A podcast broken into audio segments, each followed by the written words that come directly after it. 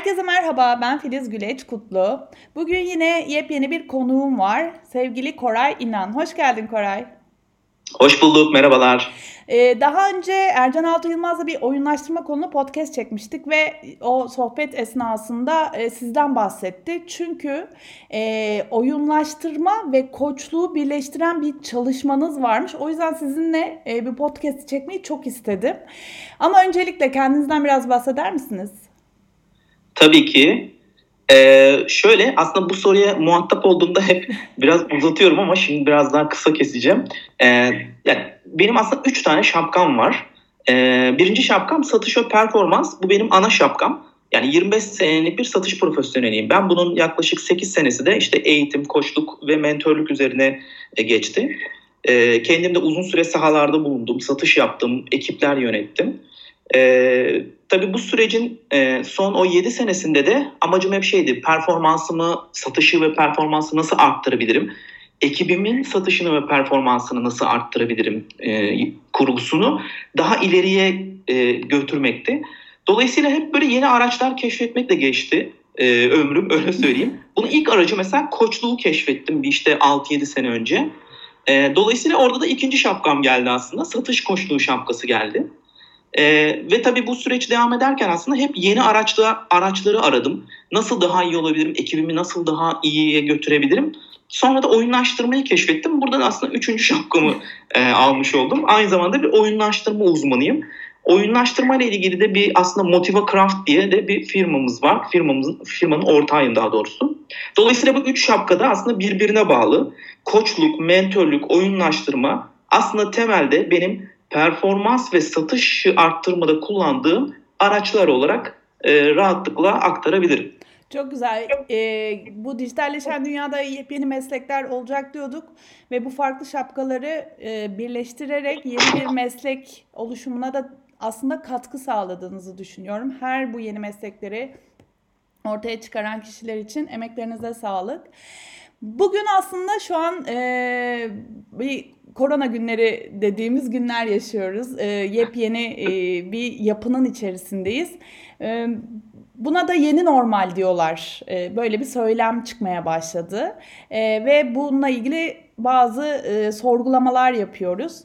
E, siz bu farklı şapkalarınızla bu e, yürüttüğünüz meslekte e, bunları nasıl açıklarsınız? Nasıl birleştiriyorsunuz? Nasıl iş yapıyorsunuz? Bunlarla ilgili Hı. örnekler verebilir misiniz?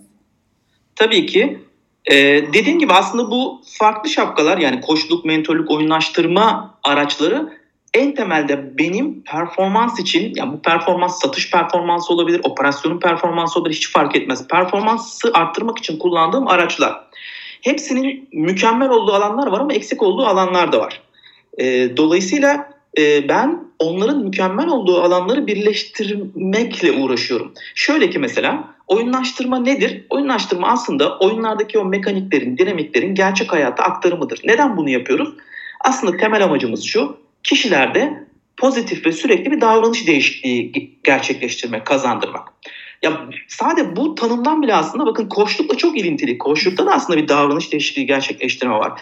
Fakat ikisinin ayrıldığı yer ya çok net bir yerde ayrılıyorlar. Mesela oyunlaştırmanın davranış değişikliği gerçekleştirirken kullandığı teknik aslında davranışsal. Daha çok işte e, kişinin motivatörlerini yani tetikleyicilerini kullanarak bir davranış değişikliği gerçekleştirmesini sağlamak. Ama koçlukta ise bu farkındalık kazanarak e, gerçekleşiyor. Dolayısıyla bakın burada çok net aslında bakın ulaşmak istediği yer aynı araçları farklı. Biri farkındalıkla biri işte kısa dönemde tetikleyicilerle. Fakat e, şimdi bir de tersten bakmak lazım. Koçlukla bir davranış değişikliği gerçekleştirmek uzun sürüyor. Kurumlar için maliyetli aynı zamanda. Ama mesela oyunlaştırmayla bir davranış değişikliği gerçekleştirmek çok kısa. Yani ben mesela bir sistemi kurayım. Bir saatte, iki saatte hatta bir günde davranış değişikliği gerçekleştirebiliriz insanlarda. Dolayısıyla mesela bu iki, iki yaklaşımın, iki aracın çok güçlü olduğu yerler var ama zafiyetleri de var. Benim kafamdaki şey şuydu aslında ki bunun içine mentörlüğü de ekledim. Bu iki aracın güçlü olduğu e, kısımları birleştirip hani şey gibi düşün böyle Voltran'ı oluşturabilir miyiz de. Bunu yapmaya çalışıyorum kendi oyunlaştırma sistemlerimde. Çok güzel. Çok, ee, çok teşekkür ederim. Koçluğu gerçekten çok güzel tanımladınız. Bizim çok fazla karşılaştığımız bir şey. Hemen sonuca ulaşmak istiyorlar. O nedenle biz de koçluğun içinde farklı e, uygulamalar yapmaya çalışıyoruz en azından. Ben bu şekilde uyguluyorum. Siz buna daha farklı bir şey eklemiş oldunuz yani oyunlaştırma eklemiş oldunuz. Ya nasıl ekliyorsunuz bunu? Ben bir makaleniz vardı. E, oyunlaştırma ve performans yönetimiyle ilgili bir e, paragraf okumuştum.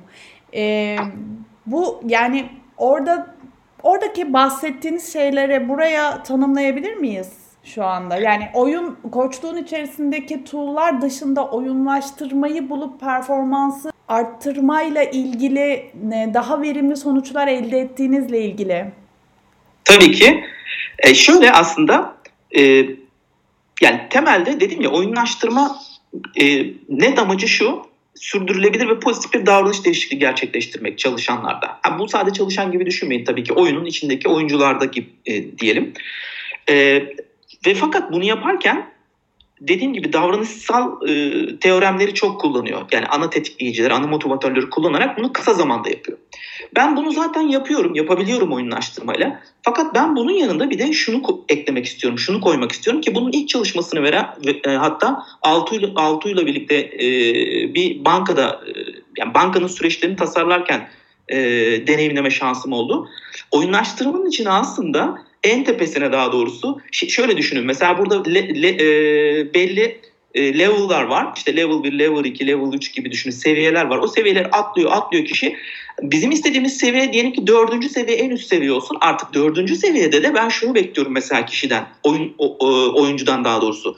Sen zaten o konuda çok iyisin. Evet çok iyisin, mükemmelsin doğru.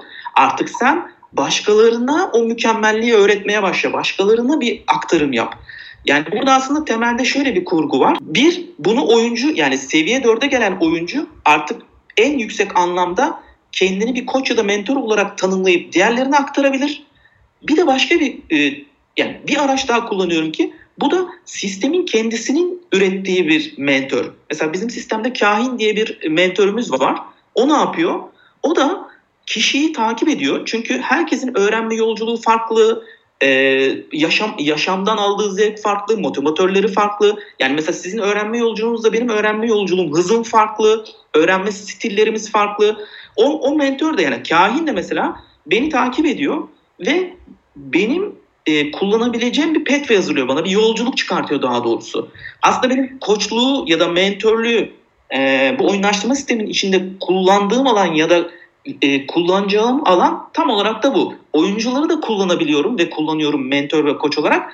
Sistemin içindeki kendi ürettiğim kahin gibi modelleri de kullanabiliyorum. Şunu eklemem lazım yalnız. Bu kahin modeli şu anda çok primitif yani e, çocuk e, versiyonunda şu anda.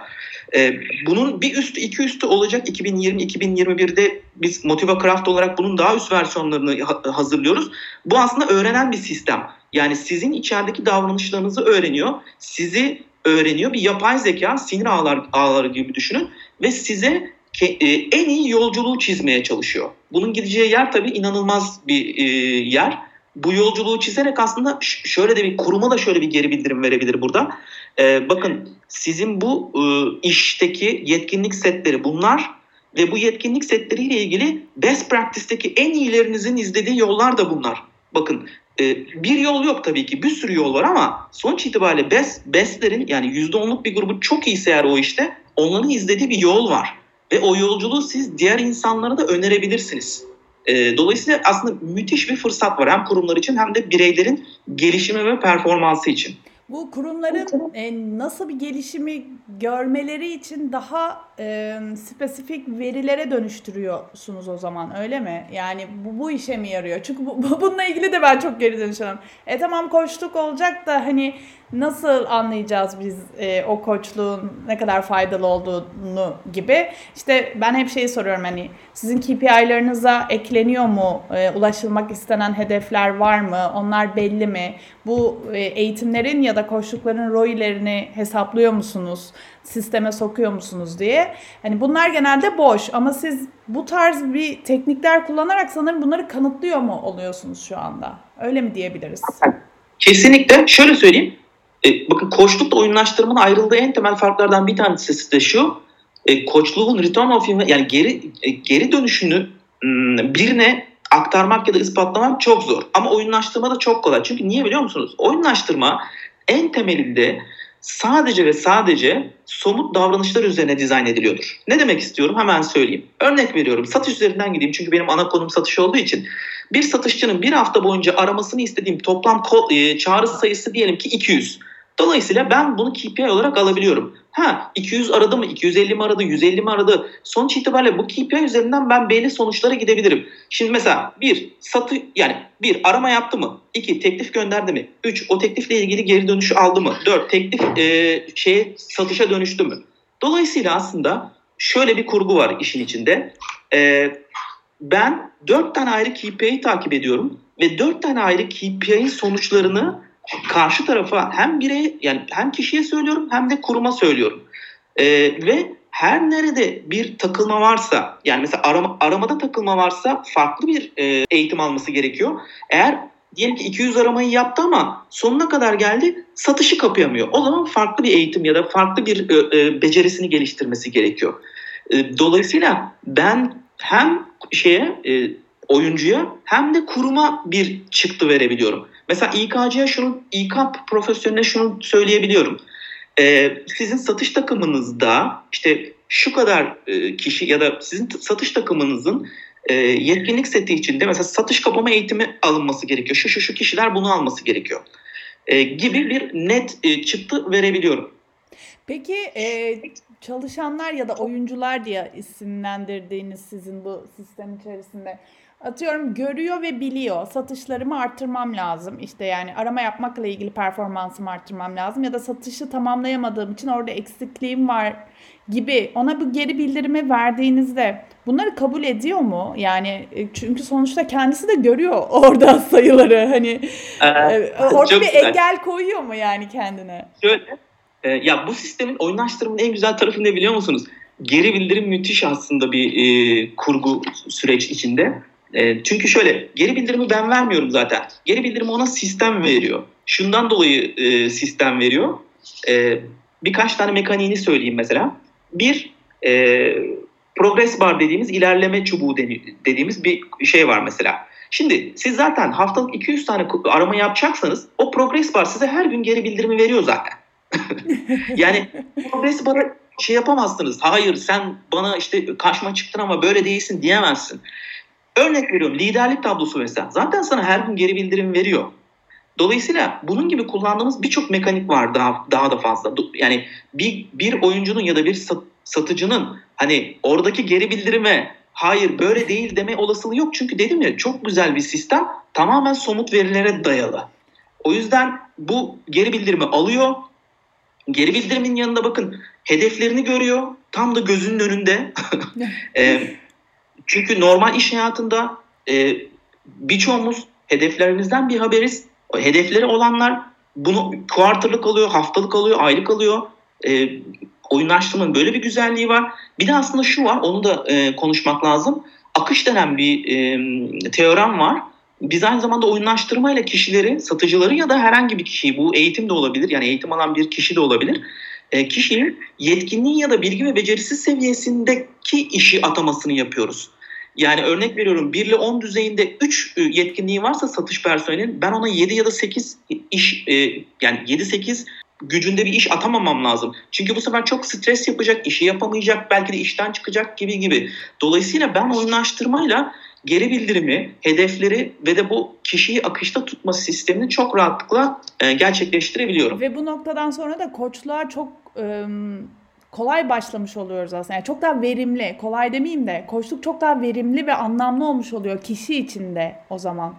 Yani hem Doğru. şirket açısından hem kişi açısından da yani hedef çok net. İşle ilgili e, koçluklardan bahsediyorum bu arada. Hani kariyer e, ve şirket bazlı. Çünkü hani koçluk çok bunu ayrıca bir konuşmak lazım zaten. Hani koçluğun fark ne olduğuyla ilgili ki bununla ilgili podcastlerimiz de var ama e, kişi burada hedefini çok net görüyor. Nereye, hangi yetkinliklere ulaşması gerektiğiyle ilgili tanımlı ve numaralandırılmış bir sistemden bahsediyorsunuz. Çok çok güzel, etkili. Bu anlamda bunları nasıl arttıracağı ile ilgili koçluğu kullandığında kendi vereceği cevaplar kendi başarıları olacağı için zaten onu da çok motive edecektir gibi Aynen. görünüyor. Süper. Ee, Yani mesela koçlukta sadece e, işte konuyu bulmak bile ayrı bir seans belki birkaç seans sürüyordu. Mesela burada konu çok rahat çıkıyor zaten. Çünkü o satıcının e, ben satış üzerinden gidiyorum da bunu her şeye uyarlayabilirsiniz. O satıcının aslında eksik olduğu yer zaten gözünün önünde. Yani aramayı mı az yapıyor, aramadan sonra teklifleri mi atamıyor, teklif attıktan sonra bunu satışa mı dönüştüremiyor gibi gibi gibi. Yani takıldığı yerle ilgili çok net aslında önünde zaten. Dolayısıyla mesela koçlukta konu bulma kısmı burada çok net. Biz aslında orada o- onu da kendisine bırakıyoruz tabii de. Ee, ama e, karşısında net olarak gözüküyor burada. Somut veriler var çünkü. Yani bu hem şirketi hem kişiyi e, işlerini kolaylaştıran bir sistem gerçekten. E, Valla süpermiş ya. Çok teşekkür ederim. E, peki hani tamam uzmanlık alanınız satış e, koçluğu daha çok hani onlar üzerinden gidiyorsunuz ama şirketlerle yaptığınız çalışmalardan örnekler verebilir misiniz? Yani hani işte satışta yaptık, İK'da yaptık dediniz ama hani başka alanlar var mı? Ya da satış ve İK bile olsa başka şirketlerde nasıl çalışmalar yapıyorsunuz? Biraz bunlardan bahseder misiniz? Yani ilham olacak e, diğer bizi dinleyen şirket sahipleri ya da beyaz yakaya ya da gelecekte bunu yapmak isteyen insanlar da olabilir. Sistemler kurmak isteyen insanlar olabilir. Nasıl çalışmalar yapıyorsunuz? Nasıl çeşitlendire, çeşitlendiriyorsunuz bunları? Oyunlaştırma aslında çok yeni bir kavram. Hem dünya için yeni bir kavram hem Türkiye için yeni bir kavram. Dolayısıyla e, böyle çok da fazla örnekler yok. E, olan örnekler de genelde e, böyle somut kavramlar üzerinden anlatımlarını yapmıyorlar bize. E, ben size aslında şu ana kadar yaptığımız dört tane örnek üzerinden gitmek istiyorum. E, neler yaptık onları anlatmak istiyorum. İlki, ilk örneğim eğitimle ilgili olacak. E, eğitimde bildiğiniz gibi aslında Kirkpatrick modeli diye bir model üzerinden e, çoğu zaman return of investment ya da yatırımın geri dönüşünü hesaplaması yapılıyor. Bunlardan ilk bacak aslında tepki yani katılımcı, eğitimi alan kişi bu eğitimi beğendi mi? E, bunun ölçülenmesi için de genelde ne yapılıyor? Anket yapılıyor. E, bu ankette işte siz yani katılımcı daha doğrusu eğitimi beğendiniz mi? E, sınıfı beğendiniz mi? İkramları beğendiniz mi gibi sorular soruluyor. E, ikinci bacağı aslında öğrenme gerçekleşti mi? E, öğrenme gerçekleşti mi şu, eğitmen kendindeki bilgiyi karşı tarafa aktarabildi mi? Karşı tarafta bu bilgiyi alabildi mi? Bunun ölçümlenmesi. Bununla ilgili de ne yapılıyor? Genelde ön test, son test yapılıyor. Ha, tabii ki bu şimdi hem anketin hem de ön test, son testin ne kadar verimli olduğu, ne kadar doğru çalıştığı ayrı bir konu. Onu ayrı bir programda belki de incelenebilir. Üçüncü bacağa geldiğimizde ise davranışa dönüştü mü? Yani eğitimde, eğitim daha doğrusu e, kullanıcıda daha doğrusu eğitim alan kişide bir davranış değişikliğine sebep oldu mu? Şimdi bu buraya geldiğimizde iş üçüncü başa geldiğinde e, ne dünyada ne de Türkiye'de bunu net olarak ölçümleyemiyoruz, gözlemleyemiyoruz. Bununla ilgili yani e- eğitimin davranışa dönüşmesiyle ilgili de motive ede- edile- edilemiyor ya da edemiyoruz. Şu ana kadar. Fakat oyunlaştırmayla birlikte aslında çok ciddi bir güç var elimizde. Şimdi burada bizim tasarladığımız bir e, modelden bahsedeceğim size. Daha doğrusu bir eğitim eğitimi anlatacağım. Nasıl bir yaklaşım sergilediğimizi ve o davranışa dönüşme kısmını nasıl izlediğimizi, motive ettiğimizi anlatacağım. E, bizim kullandığı, daha doğrusu e, bir koçluk yaklaşımıyla liderlik eğitiminde e, biz bu oyunlaştırma sistemini kullandık. E, nasıl bir kurgu yaptık onu anlatayım size. Bu eğitimi e, sevgili dostum Umut Ahmet Tarakçı vermişti. Ona şunu sormuştum. E, dostum dedim bu eğitim sonucunda e, eğitime katılan liderlerden ya da koçlardan beklentin nedir? Hangi davranışları sergilemesini istiyorsun? Dolayısıyla bu davranışları çıkardık. Ben mesela ilk 3-4 tanesini söyleyeyim size. Yani koçluk yaklaşımına liderlik eğitimi alan bir kişiden en beklenen en bir numaralı davranış aslında koçluk vermesi. Yani çalışanına koçluk vermesi. Ee, örnek veriyorum işte haftada bir tane makale okuması, e, ayda iki tane kitap okuması gibi gibi bakın hep çok somut ve e, net veriler. Tabii ki oyunlaştırma için bizim somut e, davranışlara ihtiyacımız var. Bunları aslında oyunlaştırmanın içine e, ekledik ve bir oyun oluşturduk. Şöyle düşünün, her bir yaptığınız davranıştan puanlar kazanıyorsunuz. O puanlarla belli level'ları geçiyorsunuz.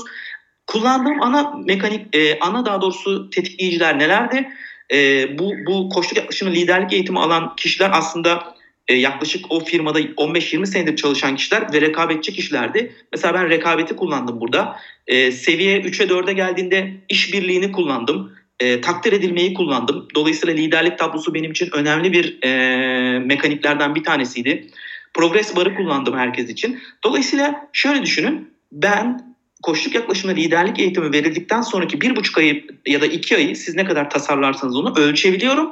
Sadece ölçme de değil bunun gücü aslında. Aynı zamanda kişilere, eğitim alan kişilere bu davranışları yaptırabiliyorum. Yani e, yaptırabilmek belki çok doğru ifade olmadı ama Hedefe yapmaları için motive ediyorum. Evet, hedefe ulaşmış, bir hedef belirliyorsunuz ve ona ulaşmış oluyor sonuç olarak. Aynen. De, o hedefe gitmesi için destekliyoruz. Destekliyor bu sistem onu. Onu motive ediyor. Dolayısıyla çok güçlü bir araç aslında. Eğitim eğitim kısmı e, yaklaşık olarak e, bu minvalde aslında e, gerçekleşiyor. Yani ben her eğitim için aslında e, bir davranış seti bul, e, bulmaya çalışıyorum. Bu eğitimin sonunda bu katılımcılar hangi davranışları gerçekleştirsin diye soru soruyorum eğitmene ve bu davranış setleri üzerinden e, kurguları, tasarımları yapıyorum. Ben, e, gerçekten emeklerinize sağlık. Bu bir e, eğitim alanı. Yıllardır eğitim alanındayım. Çok uzun yıllardır sürekli eğitim ve yaşam boyu öğrenmeyle ilgileniyorum. Eğitimin kanayan yarasıdır bu. Yani ne eğitim almak istiyorsunuz ne modaysa bana bunu ver. yani arkada ne bir beklenti var ne bir ölçümleme sistemi var. E, davranış değişikliği için de e, 5 saatlik bir eğitimle davranış değişikliği olmaz yani. Hani bu, bunları yani olursa bile hani dediğiniz yapay zekaları bütün sistemin içerisine dahil edersiniz ki yani sabah akşam size uyarı verir dürter falan. Hani belki başka bir şey çıkartırsınız. Bu anlamda bu kanayan yarayı çözümleyen en azından etkili bir çözüm sunan bir yöntem olmuş. Emeklerinize sağlık. Gerçekten. Teşekkür ederim. evet yani ben de çünkü uzun senelerdir eğitim veriyorum ve bu da aslında eğitmende, koçta ya da mentörde ciddi bir hani sistemin kanayan yarası ama benim de kanayan yaramdı. Yani ben kişiye nerede faydalı olduğumu göremiyordum eğitim verdikten sonra. E, bu benim için çok önemli bir şey oldu. Mesela burada bu sistemin içinde aynı zamanda sorular da var. Ben e, mesela her konuyla ilgili sorular soruyorum. E, ve koça şunu e, söylüyorum sonra. Bak dostum sen işte mesela atıyorum etkin dinlemeyi anlattın. işte geri bildirimi anlattın gibi gibi ana başlıkları anlattın. E, bu verdiğin grupta bakın bu soru örnek veriyorum geri bildirimle ilgili sorular cevaplanma doğru cevaplanma oranı yüzde otuz. Yani bu, bu konu anlaşılmamış. Evet. gibi e, aynı zamanda koça da bir ya da eğitmene de bir geri bildirim veriyorum. Ben sadece e, eğitim alana bir geri bildirim vermiyorum. Hem eğitmene hem de firmaya da bir geri bildirim vermiş oluyorum aslında. Kesinlikle. Dolayısıyla üçlü üçlü bir bacak aslında bu. Aynen, aynen. Toplayan ee, üç bacağına hizmet ediyor aslında. Aynen. Ve bu aslında oyunlaştırmayla da birleştirdiğinde şöyle bir sistem e, hayal ediyorum ben. Şu anda küçük küçük geçtik bana da oyunlaştırma olacak satıştan örnek vereyim yine. Örnek veriyorum diyelim ki satış e, satış yapan kişi güçlü soru soramıyor ve e, konuyu açamıyorsa o sistem bana İK'ya diyecek ki bakın işte 100 kişilik satış takımında 15 kişi güçlü soru sormayla ilgili sıkıntıları var. Hadi bakalım güçlü soru sorma yani bu eğitimi alsınlar. Yani bunu sistem diyecek. Onlar bu eğitimi alacak. Bu eğitimi aldıktan sonra oyunlaştırma çerçevesinde devamlı dönecek bu sistem. Yani benim hayalim o aslında ilerideki olmasını istediğim şey bu. Umarım gerçekleşir. Çok, e, çok çok ihtiyaç olan bir şey sistem içerisinde bence. Yaşam boyu öğrenmede de. Hatta oyunlaştırmada sanırım e, size bu dijital rozetleri vesaire kullanıyorsunuz değil mi? Evet, evet. evet rozet evet. kullandığımız mekaniklerden bir tanesi. Aynen öyle. Yani yaşam boyu öğrenmede biz de Risk Training olarak rozet sistemine geçtik. Ee, yani herhangi bir gerçekleştirdikleri yaşam boyu öğrenmeyle ilgili gerçekleştirdikleri tüm aktiviteleri e, dijital tanımlama sistemine aktarıyorum. Oyunlaştırma zaten bunun en yani doğduğu yer zaten aslında bu dijital evet, rozetlerin evet. doğduğu yer oyunlaştırma. Ee, bu da hem katılımcıların bunları paylaşması ve gösterebilmesi ve kanıtlayabilmesi için de çok etkili bir yöntem. Aynen. Bir iki tane daha örnek vermek istiyorum. Tabii. Somut çok kısa hemen. Ee, bir tane İK'da mesela İK dedim ya e, oyunlaştırma aynı zamanda bir problem çözme aracı. Ee, insan kaynakları yönetiminin problemlerinden bir tanesi de aslında işe alım süreçlerinin e, çok yoğun olması. Yani düşünün mesela 5 bin kişi ya da 10 bin kişilik bir başvuru geliyor. Yani bunu nasıl e, 200'e ya da 100'e indirip grup mülakatı ve sonra tekil mülakat yapacaksınız? En son yaptığımız işlerden bir tanesi buydu aslında. Bir oyunlaştırma sistemi kurduk ve gelen mülakatları ya daha doğrusu gelen e, şeyleri, CV'leri o oyunlaştırma sistemi üzerinden aldık. El, elene elene elene elene elene elene işte belli bir sayıya kadar indi. İki tane problem vardı aslında burada. Bir, biz e, bir ekip olarak bu 5 bin ya da 10 bin kişilik CV'yi nasıl eleyeceğiz? Biz burada bir problemi çözdük. İki, bir de CV'lerin, kaliteli CV'lerin gelmesi gerekiyor. Aslında burada da problemi çözdük. Yani bu iki tane ana problemi oyunlaştırmayla yine çözebiliriz. E, bir tane de satıştan örnek vermek istiyorum mesela. Çünkü bu benim ana konum aynı zamanda. Firmalarda en önemli problemlerinden bir tanesi satışlarını arttırmak olabilir. Mesela bazen de stokları erit, eritmek olabiliyor. Ya da mesela geçen çözdüğümüz problemlerden, problemlerden bir tanesi de perakende sektöründe bir firma yine bu. Belli at, atıl zamanlar var. Yani mesela AVM açıldıktan sonra işte 10 ile 12 arası, yani akşamda işte 8 ile 10 arası tabii ki bu krizden önceki e, şeylerden bahsediyorum, zamanlamalardan bahsediyorum. Atıl zaman. Burada mesela bu zamanda bu kişilere ne yaptırabiliriz? Ee, nasıl onların zamanlarını verimli geçirebiliriz? Ee, ya da stokları nasıl eritebiliriz? Bunların hepsi mesela perakende için problemlerden bir tanesi. Fatura başına ürünü nasıl yükseltebiliriz gibi gibi KPI'larla ilgili e, problemlerini çözmek üzere yine oyunlaştırma sistemini e, kullanıyoruz. Dediğim gibi burada yine biz e, sat, eğer satış kurgusuyla kurgusunda konuşuyorsak satıcılar için ana motivatörleri ve tetikleyicileri rekabet gibi mesela işbirliği gibi e, unsurları devamlı sistemin içinde kullanıyoruz. Temelde de aslında yaptığımız şey e, kurumların ya da kişilerin e, problemlerini çözmek, onları hedeflerine götürmek, ulaştırmak, yani performansı arttırmak diyebilirim. Ee, çok güzel ve bunları birkaç yani uzun zamandır yapıyorsunuz bildiğim kadarıyla ama şu an ve bugünlerde sizi ve bizi daha iyi anladıklarını düşünüyorum iş dünyasının. ee, Aynen. Ve yeni normal içerisinde tamamen bu anlattığınız sistemler ve yenilikçi bakış açıları olacağına inanıyorum ve e, im, yani umarım böyle olur çünkü e, insan da değişiyor. Ee, insanla bu Oyunlaştırma dediğiniz şey aslında bir dijital teknoloji. İnsanın dijital teknolojiyle bir arada daha uyumlu çalışabilir bir hale geleceğiz. Geldik. Mecburen geldik hatta şu anda da. Ee, o yüzden bunların daha da değerinin anlaşılacağını düşünüyorum. Ee, çok teşekkürler katıldığınız için, katkı sağladığınız için. Son olarak bizi ben dinleyenlere söylemek istediğiniz bir şey var mı? Yani dediğiniz gibi gelecek aslında dijitalde e, gelecek kişinin aslında e, performansını arttırmasında, kendini kendisinin daha doğrusu kendisinin en iyi versiyonunu bulmasında. Dolayısıyla ben de uzun zamandır o kişilerin ya da grupların kendi versiyonlarının en iyisini bulmasıyla ilgili çalışıyorum. Yani bunların içinde dediğim gibi koçluğu kullanıyorum, mentörlüğü kullanıyorum araç olarak ve oyunlaştırma da bu anlamda benim kullandığım en etkili ve verimli araçlardan bir tanesi. Yani geleceğinin müthiş olduğunu düşünüyorum oyunlaştırmanın. Aynen. Bence koçluk eğitimlerinin yanına e, oyunlaştırmayı da e, ekleyip bir program yapmak daha iyi olacak gibi gözüküyor şu anda. İkisi, yani her koçluk eğitimini alanın bir de yanına oyunlaştırma eğitimi alması gibi bir fikir var. Bu da size bir fikir olsun.